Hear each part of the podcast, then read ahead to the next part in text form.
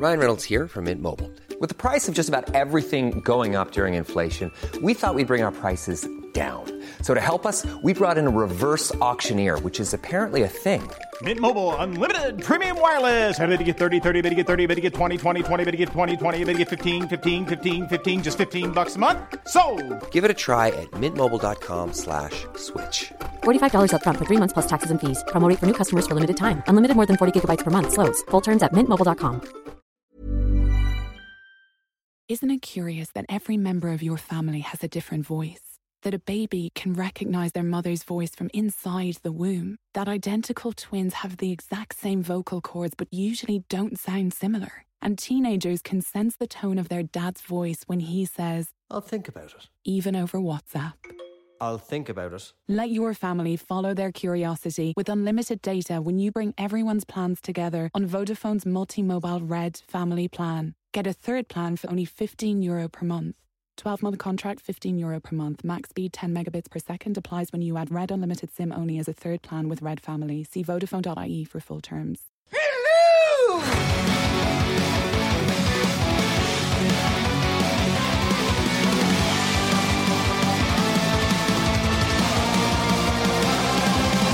Listen, you smell something? Put that cookie down! Hello and welcome to the Mighty Motion Picture Rangers. I'm Shane. I'm Chancellor.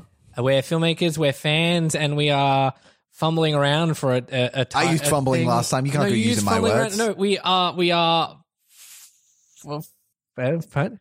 We are failing to think of an Floundering. F We're word. failing to think of an F word to suit this because I realized we hit record before I thought of one. yeah, that's the second time you've Um, done it. You suck. Josh Shane. is uh, Josh is is sadly still dead. Yeah. Um, we the the voodoo uh person that we used for you, Chancellor, is Yeah. they're on holidays in Hawaii. It's not going to be back for like another two weeks or so. But uh, you know, the crime is the investigation is still ongoing, and, and Josh has been in, i implicated in his own murder Yep.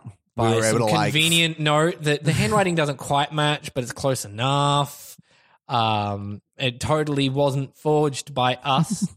Yeah, we're I talking mean, about You're left-handed. You couldn't have done it anyway. Yes, yeah, yeah, yeah. Um, uh, we're talking about movie trailers. I thought this would be an interesting topic to talk about. I, th- I think it's something. Uh, even if you don't watch movies, everyone's seen trailers. Yeah. You see them all the time. Yeah. If you ever go on YouTube to watch like a five-minute fucking PewDiePie being a dickhead, you're gonna see a movie trailer. yeah, yeah, that's exactly right. And I think it's an interesting point of view because it's almost they exist purely for marketing reasons, but Hmm. there's almost an art to the movie trailer now. You say that. um, but as always, we start by asking, "What have you been watching?" And Chance, what what have you been watching this week? Uh, so uh, last week I actually got really fucked up when I went to hospital. Uh, Wait, what? yeah, yeah, where we went through this procedure, and I was like, you know what? I fucked it up last time because I felt real sick. I'm gonna fall asleep this time. So I took some sleeping pills, and it made me really sick, and I threw up, and then I had to stay up all night watching movies. So I watched a bunch of shitty kids films. What? Um, okay. So that was fun. Uh, I watched um, uh, The Secret Life of Pets, which was that Oh. was ah fun. But you know how you don't like Minions. no. Oh God, no, no, no. that's what they- I, they- I, I wouldn't. They're movies without any adult content to yeah, enjoy. absolutely. But no, it's um, who's that fucking Kevin Hart? You know how you don't like Kevin Hart? God, if you don't like Kevin Hart, Secret Life of Pets will make you fucking hate Kevin Hart because his ca- one character in it is like the most irritating. I fell halfway as sleep halfway through the movie, which was good. I needed to fall asleep, uh, and I woke up to his voice, and it was the worst thing ever. Um, yeah, uh, Secret Life of Pets. It's fine. It's not great, but it's fine. Uh, I watched uh, Shark's Tale for the first time in like ten years. uh, The animation on that is so dodgy. it's I so shit. It's I saw re- it on really TV bad. the other day, and I'm like, mm, Yeah, it's like really cheap animation. Um, what year was that? Because that was after. really early 2000s. It was like immediately after Nemo. They were like, ah, fish movies are a big selling." Yeah, okay, I think co- Nemo became an insane. comparing it to Nemo, God, it was shit animation.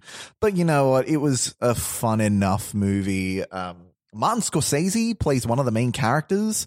I saw his name in the credits and I was like, oh, Martin Scorsese has like a cameo in this. And then I'm listening to one of the main characters going, fuck, this guy does a great Scorsese impression. Wait a minute. Incredible picture. Incredible. Uh, Wolf Wall Street. That's all I can, that's all I can do.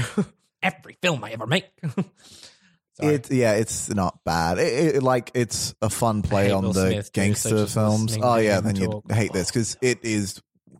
I don't like Will Smith because Will Smith is kind of like Tom Cruise in the sense that whenever I see him, all I see is Tom uh, Will Smith or Tom Cruise. And yeah, this movie. Have all- you watched Magnolia yet? Uh, no, I haven't.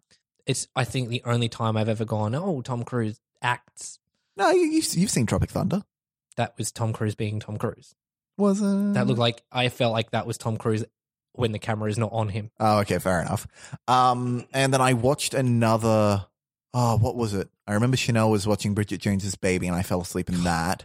Didn't like that one. I saw that on the cinemas. Oh, cool. Uh, So not good. Okay. no. Um, I, I know she had sex, and I, I remember I fell asleep when she was having sex in a, a in, in a rock concert, like one of those. At like at like Coachella. yeah, yeah. Good times. Good times. We've all done that. All gotten pregnant from. Coachella. Is that what happens? She gets pregnant from it. Ah, Spoiler alert. yes. Probably. Yes, I think so. I was asleep. I don't know. Um, and there was another shitty kids film we watched after it, but I cannot remember. I think I fell asleep in that shitty? one. So that's how shitty it was. Shark's Tale, I stayed awake the entire time. So positive thing, I, f- I didn't fall asleep in Shark's Tale. Sounds. Did throw up though, so you know.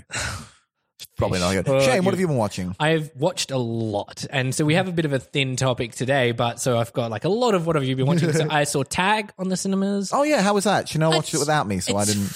It's fun. I think it's trying to be game night and not quite succeed from a technical standpoint. They're visually trying to do like whip pans and cool visuals. Cool. They do a really great riff on the Sherlock Holmes fight scene that would slow down with the Oh, deconstruction of it with Yeah. Jeremy Renner's character.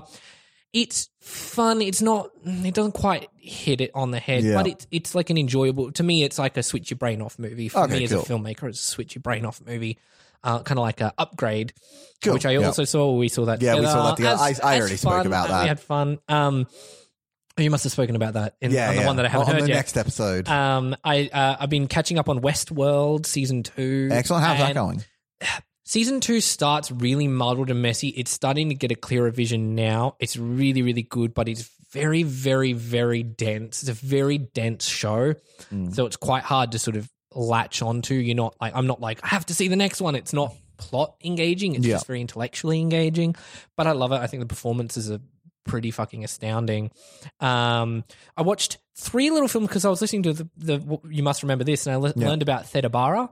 Oh, yeah. like this silent film actress who no one knows existed, but she was as famous as Charlie Chaplin and and um, Mary Pickford. But she got kind of ousted, and then I kind of gone on this this rabbit hole of films that have been found that were thought lost.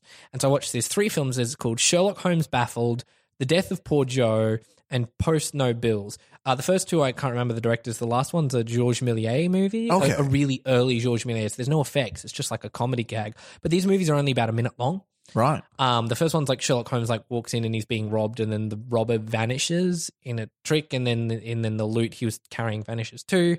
Uh, the death of poor Joe is the first. Whoa, whoa. instance- Did Sherlock Holmes figure out how? no, no, no, because it's a minute long. It just happens in a minute. Um, and That's the- not very Sherlock Holmesy. No, this no, is no, a no. terrible But adaptation. It's the earliest instance of Sherlock Holmes on film. oh, okay. uh, Did he have the hat and No, type thing? Okay, no, cool. no, no. Because he Um, doesn't have it in the books. No, no, no. Um, uh, the death of poor Joe is the first instance of a Charles Dickens character Oh. in film. It's just a guy sweeping the things, dies in the arms of a guard, and that's like the scene. Um, and then Post No Bills is like there's this guy guarding a wall that's like don't put any posters up on this wall. Um, and then these people sneak up and put posters, and then another guy sneaks up and puts his poster over the other guy's poster, and then they kind of fight about it. And it all kind of happens in the span of about a minute and a half. And this is a Georges Méliès movie. Um, so it's really kind of interesting because it's like really, really early and so much of his stuff is is gone. Um, and they're all like static shot movies, Yeah. but it's just really fascinating. You're watching footage from literally now 100 years ago. These Yeah, movies are wow. Like 1916, 1918 kind of thing. And there's something really fascinating about watching that. And they're available on YouTube. Just look Oh, up. brilliant. Um, I saw 2001 A Space Odyssey on 70 mil film. Yes, I, I was invited. What was my reason for not going? Because I remember Uh, I you had something else on. I can't Ugh, remember. sounds terrible. Um, but uh, I I've never watched that movie in its entirety. I watched it now in its entirety, and I was in the right mood, in the right place because that movie is astounding. Yeah, it is absolutely. mind blowing. It is. I watched that, and I'm like, I can t- tell you 30 big filmmaking names who owe their entire careers to Yeah. this, the existence of this movie. I did have a problem. The projectionist had to apparently there were focus issues if having it dead on and online, and so they had to have it off to the center and up a bit. So it was 2001: A Space Odyssey that I was watching, um, and th- the the image kept spilling up the top and to the side, and that bugged me. And all of his Kubrick's like really phenomenal center framing stuff was off center, Oh, I didn't even realize which really pissed me off. So I kind of like moved to the chair off to the side so that it was kind of somewhat better.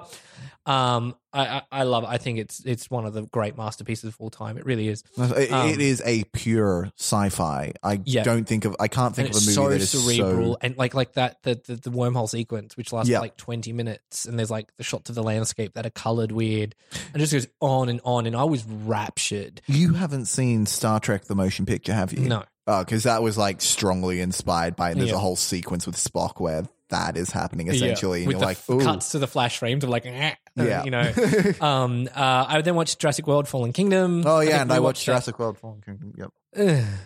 it made me did we see it together i swear Yeah, we saw it together. I don't. You Actually, I literally literally just asked I don't well. remember being in the cinema with you and watching it. yeah, uh, we watched it with Chanel and your mum. And uh, did did Courtney come? Oh, we watched. That's right. We watched it at Sunnybank. No, didn't Yeah, we watched it at Sunnybank because Um, I, recliners. It made me mad. It really made me mad. This was essentially your Alien Covenant.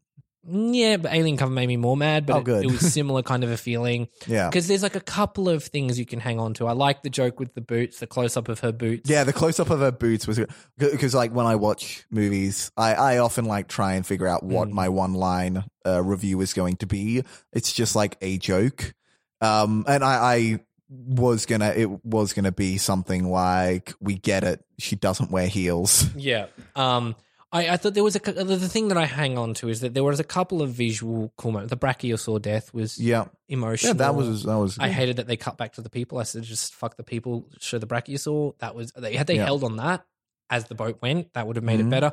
There's a really cool top down shot of the Indoraptor on the cage where it's against Yep. white. I thought that was really really cool.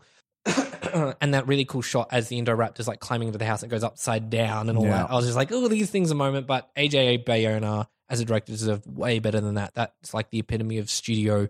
It, um, it, it was funny. mollycoddling a movie and homogenizing it. the we uh we watched Hereditary together, which I have to say is one of the best edited films I have ever seen. I was able to analyze the editing, and it was Mhm. just it still kept me enraptured. Jurassic World has to be oh, Jurassic World: Fallen Kingdom has to be one of the worst edited films I've seen in a long time. More than Suicide Squad. that doesn't count. Suicide Squad doesn't count. Okay, it's not as bad as Suicide Squad as far as editing goes, but the editing had like there, there were a it was over edited. Um, I felt like Yeah, they had cool shots and then they just cut to like a million others. cut, cut to a million other things that are bland right as you get into a shot. And it had these bizarre moments that I was trying to convince myself was a creative decision where rather than cutting on an action, they would cut and repeat the same action from a different angle. Like square editing, but Yeah, it wasn't square- enough editing, of it to be proper yeah, it wasn't enough to be uh, uh, purposeful. And the moments they chose, other than the last moment when the Indoraptor's about to die, spoiler alert, either the other moments that happened, it was just like, what? Who gives a fuck? Yeah. Like, yeah, that's a that's a that's not a moment. That's a, not a moment for us to go. Ooh, wait, what? Yeah. It's a. Well, that was weird. Yeah. It, it's just it, odd. I, I just was I don't think it's as bad as Jurassic World, but that's really like that's such a low bar. See, I, I I don't know if I could say it was as bad as Jurassic World because you hate Jurassic World more than I, but I do. I don't remember it.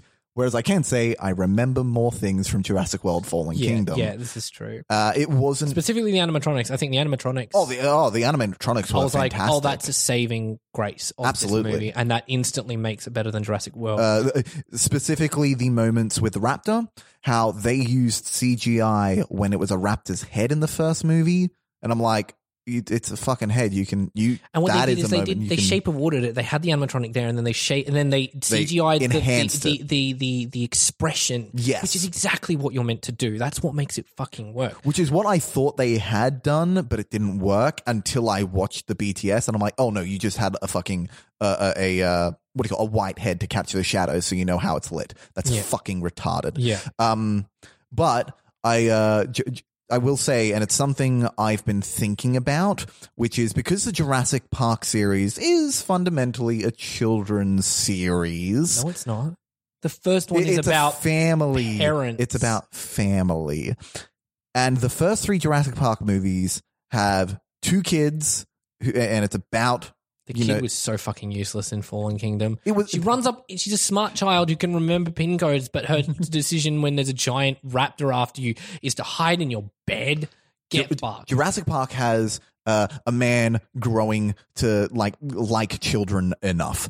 Uh, the second one, uh, the daughter gets in trouble, but she's like doing gymnastics and shit. The third one, it's all about the kid is trapped on an island and he survived the whole time by himself. The fourth one, I don't know, their fucking parents are divorcing.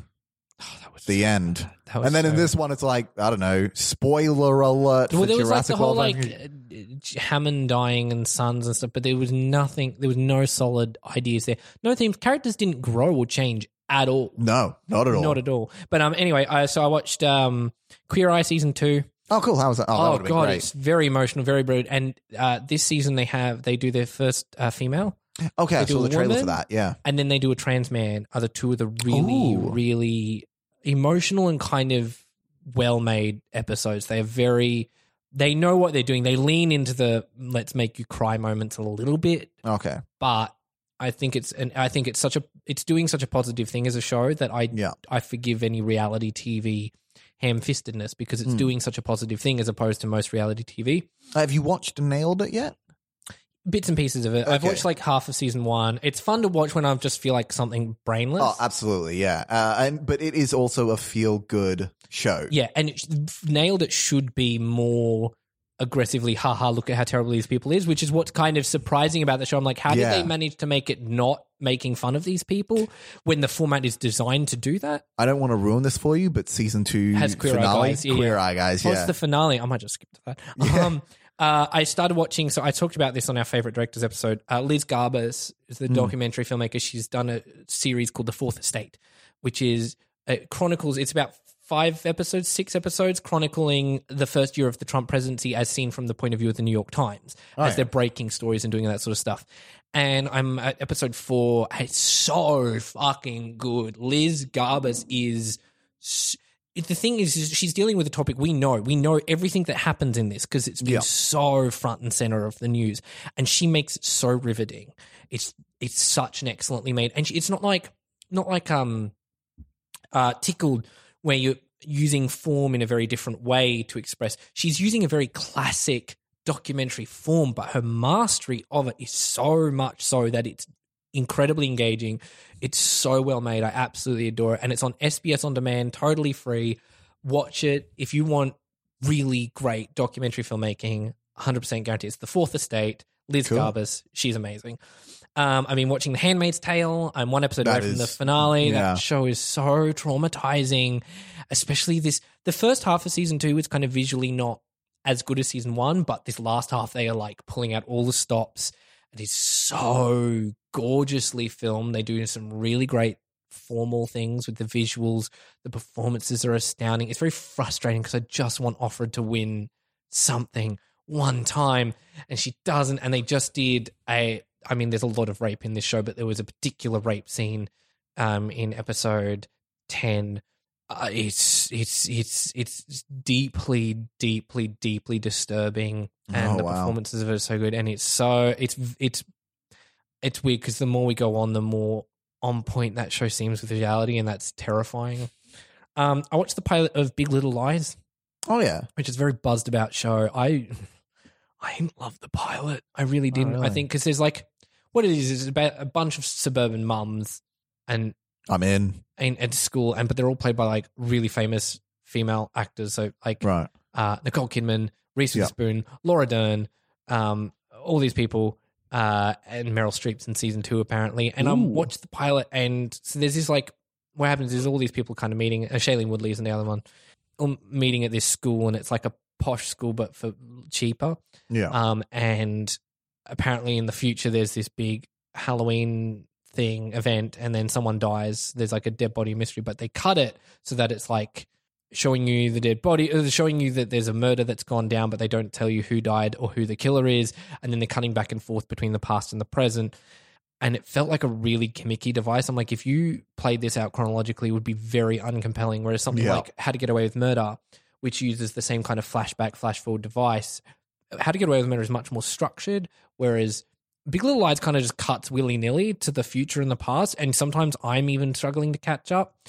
I'm not so I'm going to give it more episodes, but Yeah. I'm not getting the buzz and why this was like the greatest thing ever. And it's also like total middle class white people problems. The Oh. show, you just um. Murder specifically is uh, Yeah. oh, white Yeah. class, middle. Well, they're treating it like they're like, are we really calling this a murder? Da, da, da. Like, and I'm like, they're being really flippant about it. So I feel like it's not actually just someone got stabbed to death. I feel like there's some circumstance to the murder that's not as okay, cool. someone got stabbed or shot kind of thing. Um, I watched Mission Impossible 3 under your recommendation. Congratulations. I had so much fun. That movie is so good. Yeah. And we talked about in the Marvel episode about directors who shoot a bunch of coverage and decide it later in the edit. And there's a lot of that in Mission Impossible 3. But the genius of J.J. Abrams is that there is still a through line, visual through line that holds it. And then there's a lot of extra stuff on top of it, which can kind of sometimes get distracting. But because he's got that through line there, it never feels indecisive. And so there's a lot of editing, there's a lot of coverage from a lot of angles, a lot of close ups sort of stuff, a lot of shaky cam, but it works. So if hmm. you want, if that's the style you want to do, don't go off the Russo brothers, go off JJ Abrams in Mission Impossible 3. Because Yeah. and JJ Abrams' style has gotten much more decisive as it goes on. Absolutely. But it's a really great precursor to Star Trek. To watch Yeah. the so the growth between those two. Those Mission Impossible 3 and Star Trek would make a really great back to back thing. Oh yeah. I also really liked Tom Cruise's performance in this, and I don't hmm. love Tom Cruise. I like by standard, I hate Tom Cruise. Yeah. Um, and I think his best performance is in Magnolia. Mission Impossible Three is really good, and the villain Oh, is so good. Philip Seymour Hoffman is fantastic in that movie. and he's so it's such a physical performance too. He- When he's like beating the shit out of Ethan, Yeah. I'm like, and that's Philip Seymour Hoffman doing it. I'm like, fuck, he's going for it. that is heroin energy, baby. Heroin. oh. this just took a dark turn. this is this is bad. Um, but it's a fun story. I love the throwbacks, like when he comes down on the wire and Yeah. then he becomes a priest. I, l- I thought it was a really good, and they did the have an intense scene, then cut to three weeks earlier. Yeah. but they didn't do. They do it without the titles. Yeah. and that just makes it so much more. Oh, I completely forgot about the opening of that movie. so yeah. much better. And to literally go dun, dun, dun, like cutting into the titles from that moment. Yeah. I thought was such a strong choice. In what in normally that choice is a really lazy choice. It just works in this. Uh, the stunts were great. I was like, how many cards did they flip? The bridge fight is Yeah. spectacular, and I love that the love interest saves the day. Yeah. He d- he kills the, the way they kill. Like, spoiler alert: the way they kill Philip Seymour Hoffman was brutal, and I had to rewind it and watch it because you don't actually really see anything, but Yeah. it's fucking brutal. And then she saves the day. She kills the real bad guy who was behind all of it. And I while Ethan's out, and I was like, oh shit, this is actually really progressive. And then one other point I want to make: Keri Russell's death is utterly heartbreaking, and sh you know her for all of like ten minutes of this fucking Yeah. movie, and I I was so upset because it happens. I think what's great is that movie is so ridiculous and over the top. Like they have like the gun turrets and they're Yeah. blowing shit up and throwing things. It's so ridiculous to have a death that's almost so small. It's like hmm. this and then her eye like goes fucked up. Mm. That was so traumatizing and so emotional. Yeah. And I think part of that I have to give credit is Tom Cruise's reaction to that was really really fucking good. And he sold like immediately that it wasn't a sexual thing. So I really I thought there was so many choices in there that I just admired because I don't see them often enough. Yeah. I had so much fun. I really want to actually go back and watch it again. Um, also, Jonathan Rhys Myers is like I forgot he was in that. hot. And he's doing his like Irish accent too, Yeah. which is kind of cool. Um, and Maggie Q, I love Maggie Q. It's so good to see her in more stuff. She's from Nikita, the TV show. You know what's really great and really fun is you watch Mission Impossible 3 and then go back and watch Mission Impossible 2 because it is so much worse. I wanna, after- well, I, I'm seeing. I'm going to watch Mission Impossible four next, and then Brilliant. That's on Netflix. 5 isn't. Um, I, I went to watch 5 on Netflix and realized it was number 4 and I was like, well, fuck it. It's my favorite anyway. Um, and then, uh, but yeah, I'm I'm so keen to see that, and I'm actually really keen for Fallout now. I'm really Yeah. really into it. Um, and then the last thing I watch, and I'll put, uh, the, um, to me, it's the best thing I've seen all year. I wouldn't call it the best movie because it's not a movie. It's a comedy special called Nanette by Hannah Gadsby. Oh, yep, yep. Um, it, it this thing needs to be compulsory viewing for literally everyone. It is so Sounds like a dictatorship, man. it should be. Um, it's a it's a at its core it's a stand up comedy special. But what Hannah Gadsby starts doing is she st- starts deconstructing how comedy works in the middle of a comedy special, and then ends on a really poignant, uh, timely note. And it's it's people call it devastating. I don't know that that's the right word because it doesn't feel hopeless in what it talks about, but it is very confronting.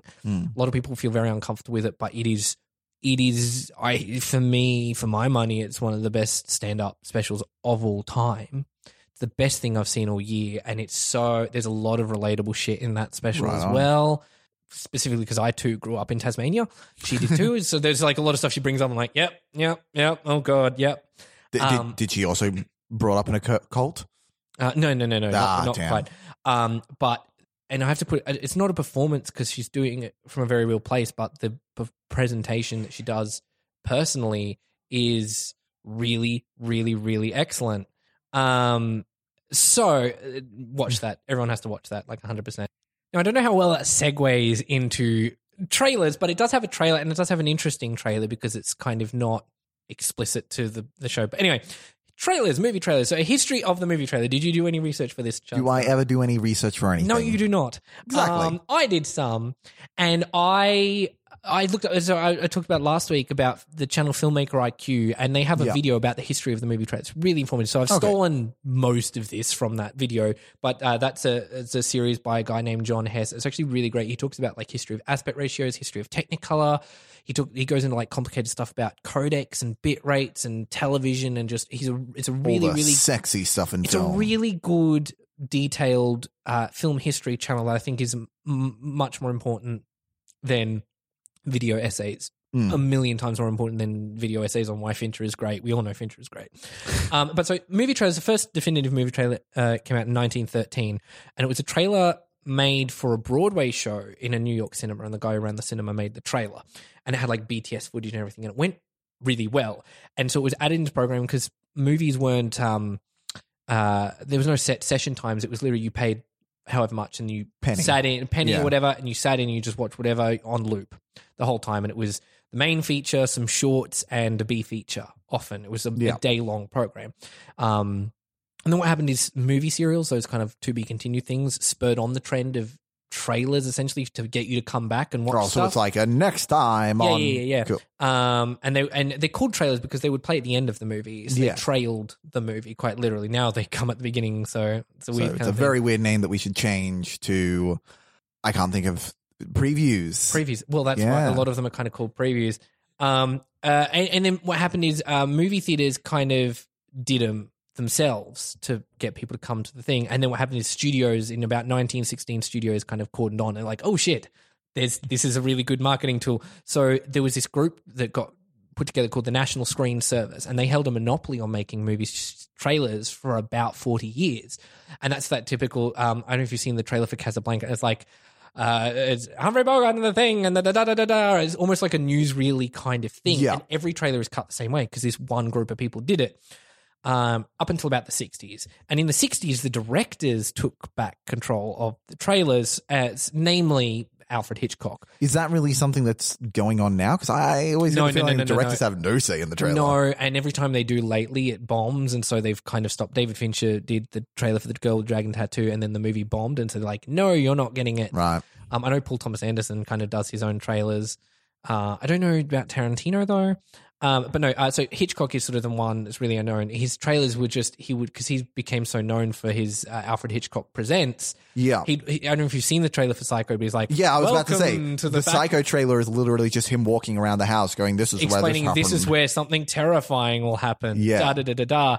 Um, and even St- uh, Stanley Kubrick had. I don't, have you seen the trailer for Doctor Strangelove or How I Learned to Stop? No, that I haven't. Um, it's it's like a trip. It's and it it's really kind of out there and crazy. Um, watch it if you can because it's really really Cool. fun.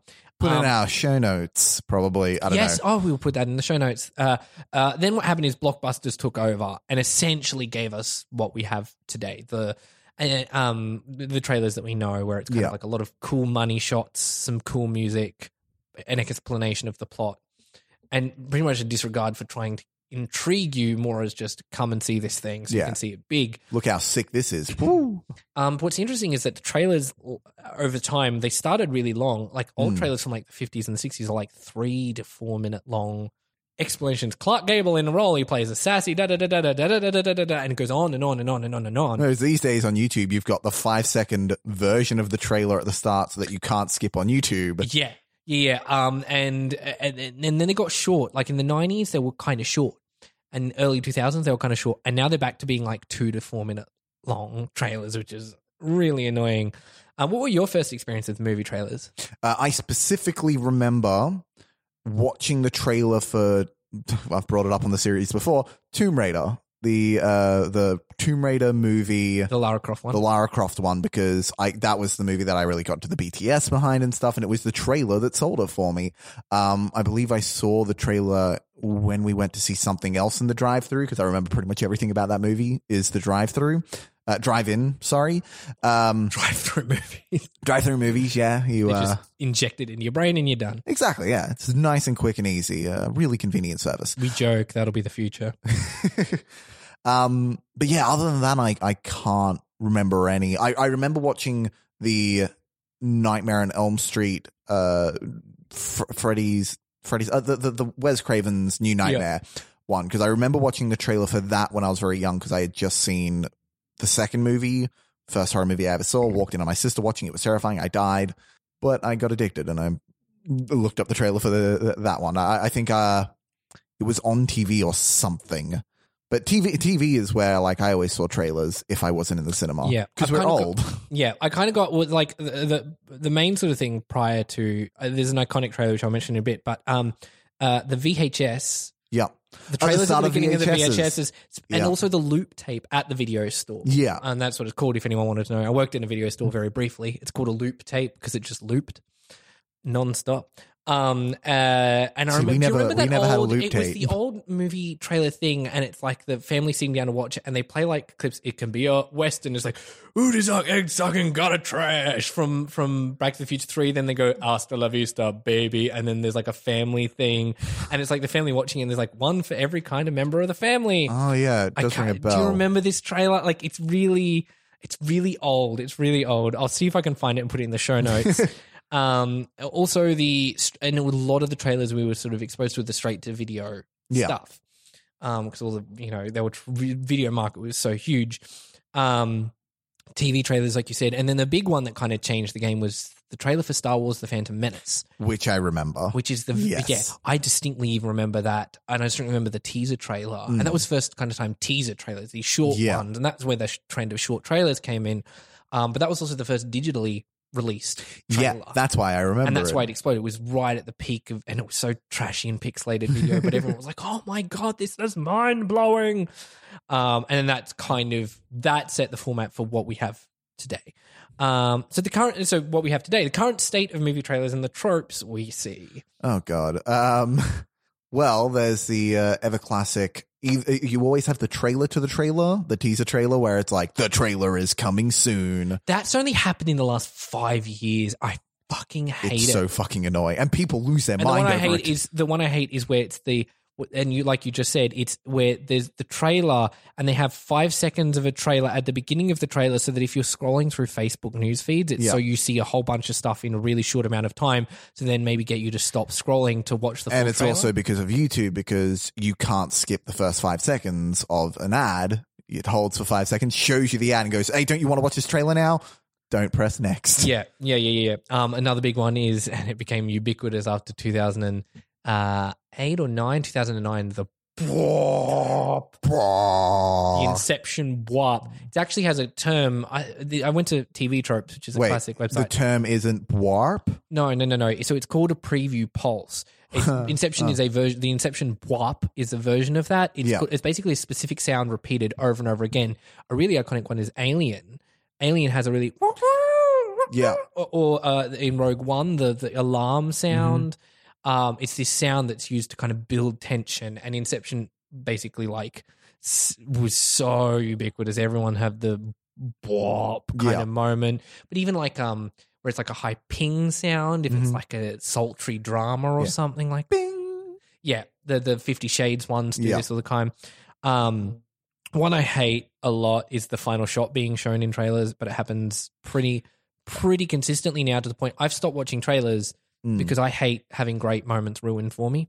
Um, I think the worst time I ever saw that, and this is really due to the movie sucking so much, but the Amazing Spider-Man Two, how like the end That's of the, it trailer, him going to punch the yeah, yeah, he spins the uh, fucking manhole around the manhole cover around to hit the rhino in the face. That is the last shot of the movie. Wait, that's the last shot of. You the haven't movie? seen Amazing I Spider-Man 2? because I hated Amazing Spider-Man one. so- Oh man, just prepare to hate Amazing Spider-Man Oh, 2 so much more. But yeah, that was the worst example of it because not only was it promising more than what came, it also was the last fucking shot of the movie. It went nowhere. Um, they did it on The Shape of Water, which I was a bit annoyed, but even the poster is the last shot of the Yeah. movie, which annoys Oh, yeah, me. true. Um, uh, they also spoil like the money shot. The Hurt Locker Yep. spoils the best shot of the movie, which is the the pulling up all pulling the, up the things, and that's one of the reasons why I kind of stopped watching. Because even if the movie's bad, if I see a couple of moments that I really like, and I'm worried I would have seen the dying Brachiosaur in Jurassic World. uh, no, I, I never saw that in the trailer. Then try- okay, that'll be interesting. It- it- Jeff Goldblum There spoiled. was the uh, well, Jeff Goldblum felt Isn't- like an afterthought. yeah. he was it was like everyone lost their mind like fucking jeff goldblum's in this movie to tell you that, that, you know we're fucked um but the uh en- Indoraptor uh climbing over the roof and into the thing uh, going over like that that's in the trailer Oh, really? yeah Damn, thank God, because that was one of my favorite shots in the movie. that, it was so frustrating because like the, the most recent Jurassic World Fallen Kingdom trailer annoyed the fuck out of me because about it, it- at the start of the trailer you see Chris Pratt kick down a door to a bedroom and shoot at the Indoraptor and then the end like money shot of the trailer is the Indoraptor crawling into that room and I'm like but I already know what exactly what happens Yeah. next Yeah. you see Chris Pratt run into it at the start of the fucking Yeah. trailer Um, another big one is stuff that never makes the movie, but because they actually have they set before the movie's out, that before the movie's even shot, they have set deadlines for the trailer. Yeah. and that's why you know you have Ant Man happen, and then what's good is the reaction to Ant Man is so it can work in favor of Ant Man. Ant Man, I think is the perfect example of that going right, where they they showed the worst fucking jokes and they cut all of them. Yay! Um, but like I think, and I think Rogue One is the example of that. The Yep. opposite way, I think the the stuff that's missing from Rogue One is the stuff that would have made that movie way better. um, when they lie to you, uh, the Avengers, uh, Avengers Infinity War, they specifically show Hulk so many times in the trailer, Yep, yep. and he's not in the movie. And you know, it was a decision by that point because you see the Hulkbuster armor. Yeah, yeah, yeah. Um, what's interesting is uh, like in Harry Potter and the Deathly Hallows Part One, Yeah. where Hermione's got her hands up. And they erased all the blood for like a ratings thing. Yeah, And in the movie, she's got blood all over her hands. And it's when she's putting the spell up. It's not even like she's holding her hands up, uh, surrendering. She's just putting a spell in. And her Mm. hands like coated in Ron's blood in the movie. So I think that's kind of interesting. Um, have you ever seen? This is going way back. The trailer for Little Nicky. A long, long, long, long, long. Have, have you seen ago. Little Nicky? No. Okay, so the plot of Little Nicky, which is one of the greatest Adam Sandler films ever. Um, I just oh, I see a nod in one room and a shake of the head in the other. Um, so uh, Nicky, uh, Adam Sandler plays Little Nicky, who is the son of Satan. Yep. and he's got three sons. One is Rhys Ifans, the other is someone, um, and the other is Adam Sandler, who's basically a mental handicapped guy. Um, he goes to Earth because Satan is being uh, uh, Satan is dying because the other two sons have gone back to Earth to um uh, to to reign over Earth, and that freezes hell. So now no new souls are coming to hell. So the devil starts dying. So Adam Sandler goes up to stop his two evil brothers. The trailer is about a hopeless romantic, uh, handicapped guy who dies too early in life, and the devil lets him go back to Earth for a second chance at love. Really? That is literally what the trailer says the movie's about. And I saw the trailer after watching the movie, and I was like, "What the fuck? Oh this God. straight up lies they about the sell plot." it as like a completely different movie. Um, like oh, and, and like sometimes that happens. Like Drive, uh, there was that woman who Sold as an tried to sue Drive because it was sold as action. But no, Little Nicky, they literally it's it's one of those '90s trailers like, ugh. Adam Sandler plays a hopeless romantic. They literally say the Oh, plot of a completely different thing. um, another trope, and it died off, but it was big in the nineties. Was the inner world? yeah, That yeah. was just everywhere, but then it became so known as a trope that that's what killed it off. Mm. Um, and then another one that's currently still happens is the Moody trailer cover song. So, for example, the Fifty Shades of Grey, the Yeah. oh, got me looking so crazy right now. Yeah. And then also another one uh, in Tomb Raider, I'm a Survivor. Yeah. it's always a Beyonce song, apparently. Um, uh, in uh, Suicide Squad, you had the original um, uh, "I Started a Joke" uh, cover, and then they were like, "Oh no, that's not working. Better put pop song. Uh, well, no, nostalgia porn pop, pop song. songs, uh, which is another trope that kind of started with Guardians of the Galaxy and then went out of control and hopefully ended with Suicide The one Squad. thing I like that it worked is the trailer for. Oh, oh no! I was going to say this would make a great top five, but I've seen the movie. The Godzilla trailer that used the 2001 music. oh yeah, That was such, a, and I love that that was still in the movie. That was Mm. really excellent. Um, and then another big one for the awardsy kind of stuff. It's the festival of laurels everywhere. And what's funny is something like La La Land. The first trailers are really great, and then the more success it got, the more just there's laurels all over every frame of that fucking trailer. It's it's it's pretty ridiculous. Uh, what makes a bad trailer? We've kind of touched on this a little. yeah, bit, we've touched on this. See, it's it's so hard to talk about Well, like the ones the that show the tropes. entire plot of the movie. Yep. To the point where you literally see the end and the resolution, and you're just like, I just saw this in, in two and a half minutes. What's the point? Why watch the movie? Um, oh, there was one that recently did that, and I haven't watched the trailer specifically. There's a movie, Mister. There's a it. movie with Eddie Murphy and Britt Robertson, and I can't remember what it is. It's called Mister Something, and it literally shows you. It's a drama. Shows you the entire movie, beginning to end. You're just like, well, I don't need to go watch it anymore. Um, uh, one of the things is like uh, when the trailer we told when a trailer makes it look like um, uh, oh no, I've got here when the trailer makes it look like every other trailer. Yeah. So, for example, it's a movie I haven't seen yet. It's called Blockers. Mm. the trailer cut it to look like every cliched R-rated, R-rated comedy. comedy, yeah. There's like the joke where he like f- he's Uh, butt, butt chugging, chugging. and then he farts the beer back into Jason Bateman's face, and I was like, Not I saw that in the trailer. No, no, not uh, uh, Jason. guy from Mindy Project. Oh, sorry, sorry. Um, um. Oh God, I cannot remember his name. guy from Mindy Project. Um, Ike Barinholtz, that's his Yeah. name. Uh, and he and I, I saw that, and I was just like, no, I'm done. But apparently, it's actually a really it, it, it's a very subversive movie because it's written and Hmm. Written directed directed by, by a woman. woman. and so she's she's taking that genre that's so brotastic and usurping it, but they've advertised it like a brotastic movie. yeah. Well, And so- starring uh, the most brotastic of all brotastics. yeah, yeah, yeah. And I was really annoyed that I missed that on cinemas because of the trailer made me Hmm. not want to watch it, and now I so I have to watch it when it kind of comes out. Um, British dramas also just cut every British Yeah. drama cut to look like every British drama, where there's always like some British person yelling about you. You can't do this. I won't let you. It's just oh, it, it grates me so bad. Exposition dumps in trailers Yeah. because they have to get the the idea across. Because God forbid someone does something that's confusing. Um, and also the tra- trailers that are trying really hard to be an awards contender, like the British ones, Yeah. or a lot of the American ones, all the time, like the the Imitation Game, just all those ones that are really bad awards bait ones. Long trailers piss me off Yeah. when it's like I look at the trailer, I'm like, this is like three minutes. Get lost. I'm not watching it. There'll be too much of the movie in it. Probably too much of the best parts of the movie in it. Um, and then we've said the trailer that shows a mini trailer before the real trailer because of Facebook and YouTube ads. Uh, what makes a good trailer? Uh, I would say when not when they lie to you, but when they withhold information. Hereditary, perfect example. And Hereditary shows a lot of the it movie. shows a lot. It just doesn't show one particular thing that completely changes the everything you of saw in the movie. trailer. Yeah, yeah, yeah. It's really clever. Um, I know apparently um, Get Out Mm. uh, they wanted the keys. You know, where are the keys? Where are the keys? And then she Yeah. does, and they wanted the reveal that she's the bad guy in the trailer. And Jordan Peele fought for it not to be, and then they tested it, and Jordan Peele was right because Yeah. uh, part of the deal why they make the movie so cheap is that he gets final cut on it. Yeah. Um, uh, what have I got? I love when mood and intrigue is prioritized over telling you the story. Yeah. Specifically, like Hereditary, Hereditary, tells yeah. you a mood and intrigue. The Witch does it as well. Mhm.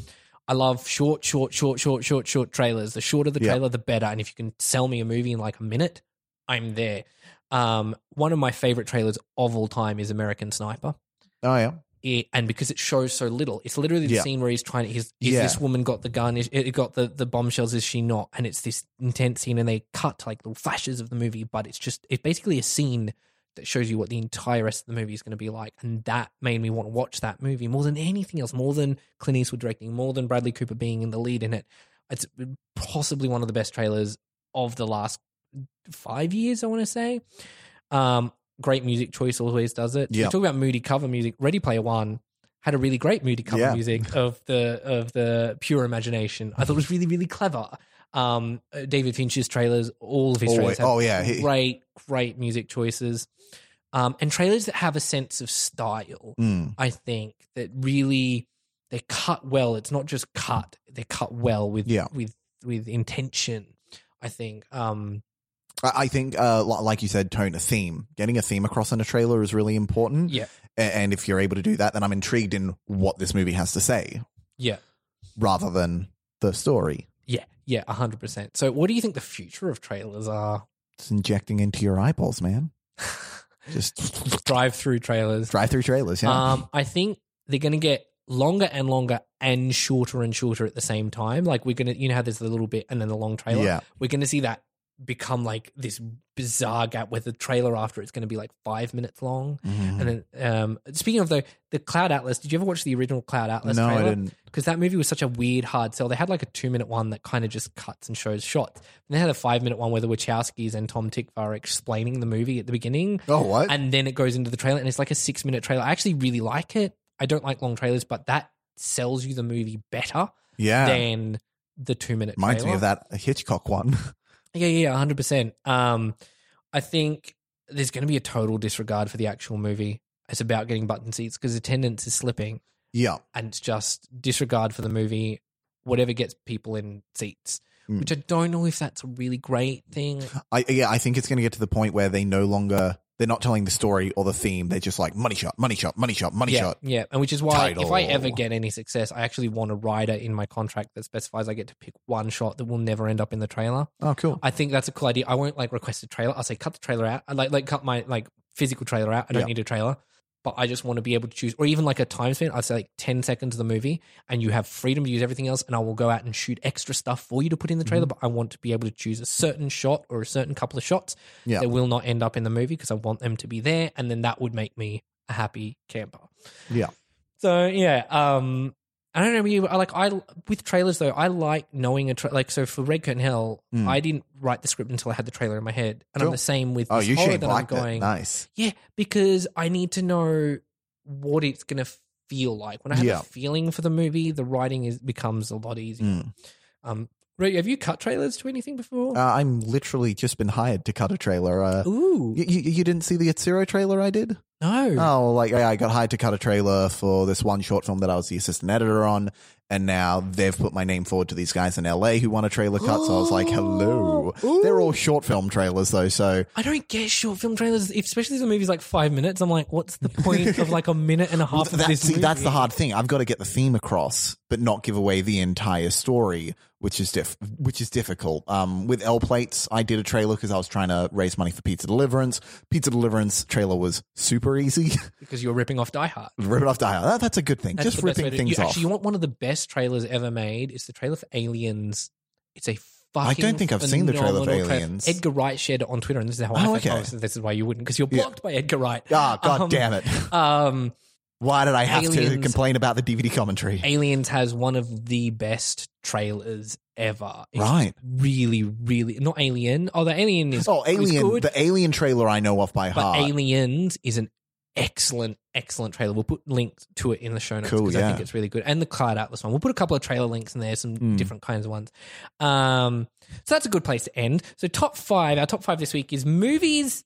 So it's essentially it's movies that you've only seen the trailer for. So it's essentially top five trailers for stuff you haven't gone around to watching, yet, Yeah. or haven't watched yet. I feel like there's a lot of stuff I haven't got around to watch, but I don't know if I've seen the trailer or not. I was the exact same. I actually realized I kind of I was like, shit, this is actually a really hard. yeah, top this five. is a hard. You can't just Google what haven't I watched. Yeah, yeah, yeah. it's yeah, a yeah, yeah. very difficult. So I thing to kind of figure googled out. like great trailers and then went from there and seeing the movies. And there's a Oh, lot of ones smart. that are like typical ones that you haven't seen. Yeah. And I've cheated a little bit. But uh, so my honorable mention, the first of the ones, it's actually not apparently not a good trailer, and I don't like the trailer. It's called John Carter. yeah. Apparently the movie's amazing and the trailer sells it the wrong way. So I just thought it'd be an honorable mention here. Um, this is something I, I I spoke to some people on uh, when we were shooting Pirates of the Caribbean, because the very first thing we shot was the big heist sequence at the start of the movie, and everyone's like, "Oh, why are we doing this first? And when you do like a big budget.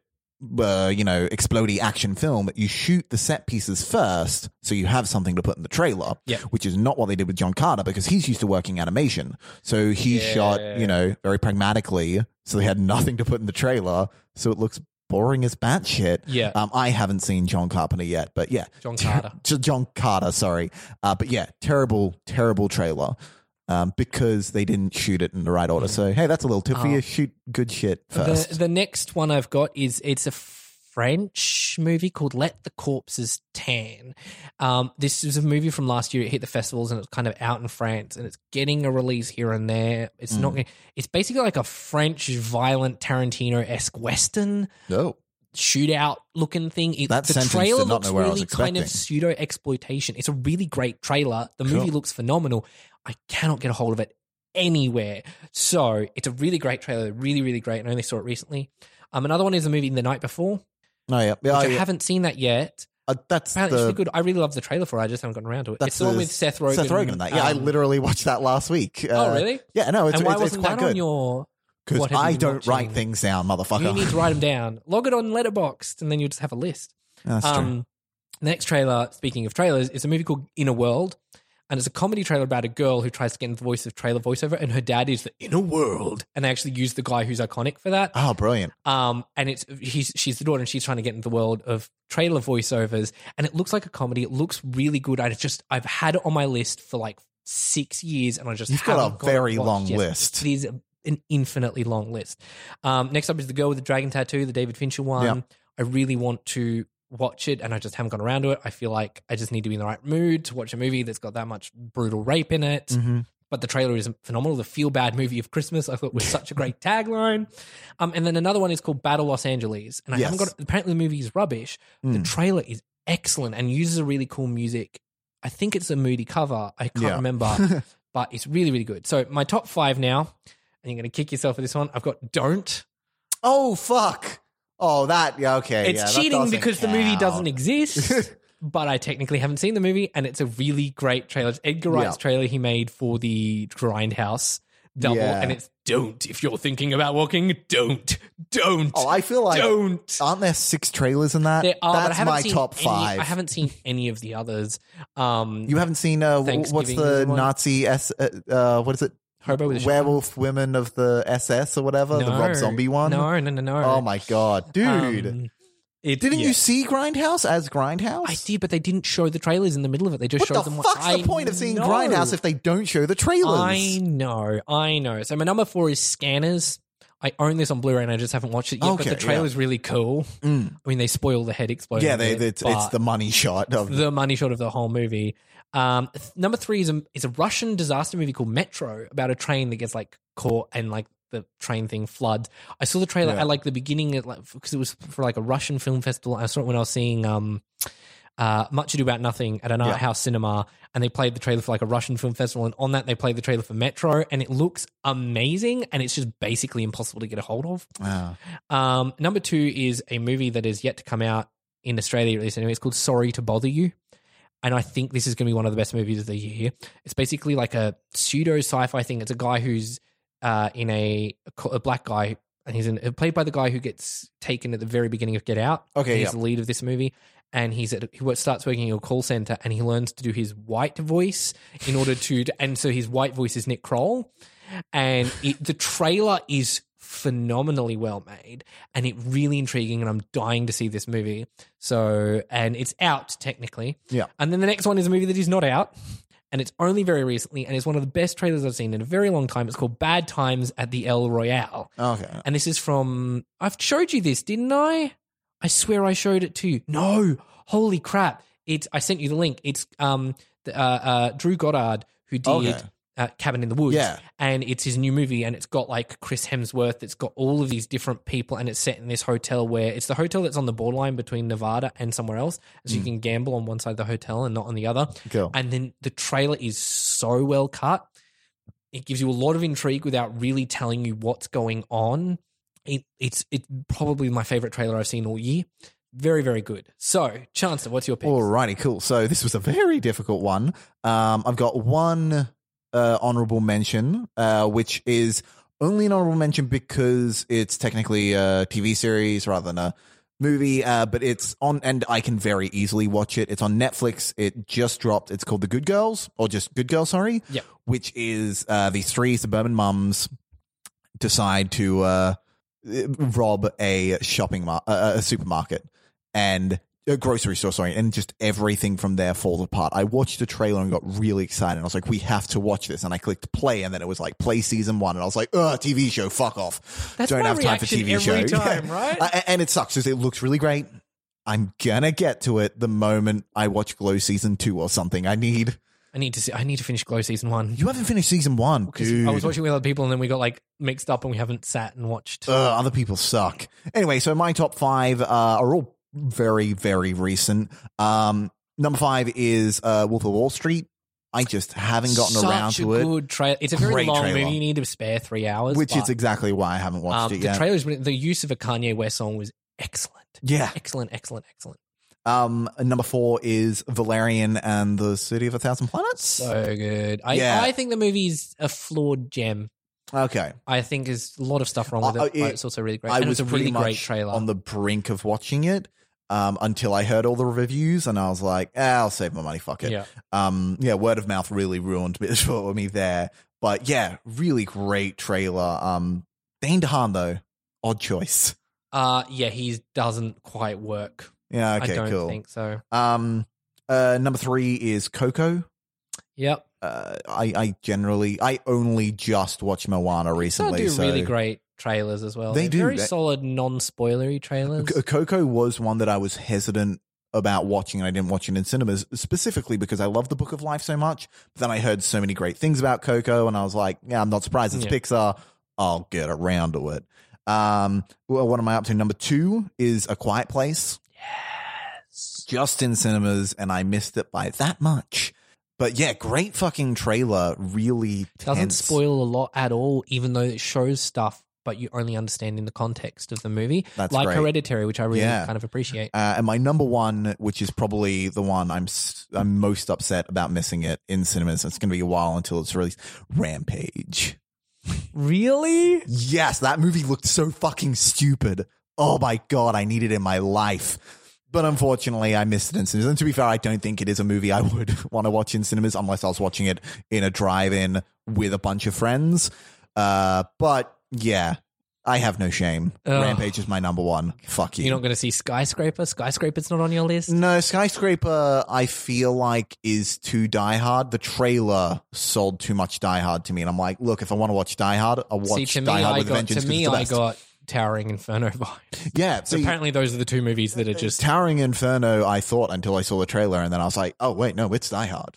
It's Die Hard with the Rock. Have you seen the poster? There's a there's No, a Die did- Hard but that's poster. what he did. He literally did. And he did a Towering Inferno poster. Oh, he did he? Too. That was the Okay. whole point. Going to Google while we Um, talk. But yeah, that's a good that's a good place to end. Uh, if you if you like this, please tell people about this podcast and share it around. We want to beat the other movie podcast. Yeah, God, they on fucking this network. suck, don't they? They're terrible. Jeez, ugh. Second take on that's not canonproductions.com. um, We'll plug you- them as the worst podcast ever. Yes. Uh, if you uh, if you find us on uh, tw- Twitter and Instagram at Picture Rangers and email us, we've got a horror month coming down the track, and if you want to suggest our mystery, uh, our um, uh, Hmm. It's only a mystery because we haven't decided, we haven't what decided it is. yet. It'll be a topic that we haven't decided on. If you want to pick a franchise or a movie or a horror related topic, email us at motionpicturerangers at gmail.com and we'll we'll plug you if you have stuff to plug in the episode. We Yeah. have we have a reasonable number of subscribers every week. Just not enough. Just not enough. Um And I think that's everything. Oh, if you want to follow me on Twitter, uh, follow me at Shane M underscore Anderson. Uh, you can follow me on Instagram at the Chanster. Um, and uh, thank you guys for listening. And we shall see you again, hopefully with Josh. Josh will be back from the dead. We'll get the witch doctor Yeah. in there. He might chart. We might, might have to do it ourselves. You know, yeah, a bit of a dodgy dirty. one. Yeah, but I uh, we had practice with you, and it, it Yeah. seems to have stuck for the most part. for the most part. for the most part. Uh, so we shall see you guys next week.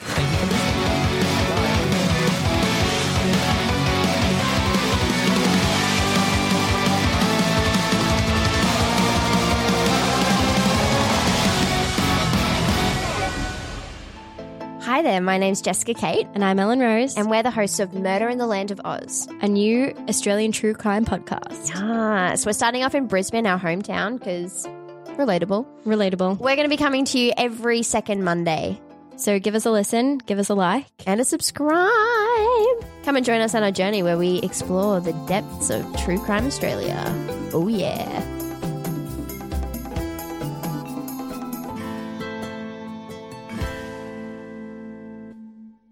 Right, you, tablet off and up to bed. No, I never go to bed this early now. I'm not even tired, I promise. Make it easy on yourself, John, and just let her stay up. No, we said we're getting back to the usual routine. Looks like I have to be the bad guy. Again. Five more minutes, please. Remember what we agreed about a routine? You can finish watching that tomorrow. It takes a hero to be the bad guy. Healthy routines start with sleep. So get bedtime back on track and start your kids on the way to a healthier life. For more ways to start, visit makeastart.ie. Brought to you by safefood, the HSE, and Healthy Ireland. Refresh your career with Griffith College. Choose from a range of over 100 part-time, online and blended courses to flexibly build your future. Dublin, Cork, Limerick. Visit griffith.ie. Want flexibility? Take yoga. Want flexibility with your health insurance? Check out United Healthcare Insurance Plans. Underwritten by Golden Rule Insurance Company, they offer flexible, budget friendly medical, dental, and vision coverage that may be right for you. More at uh1.com.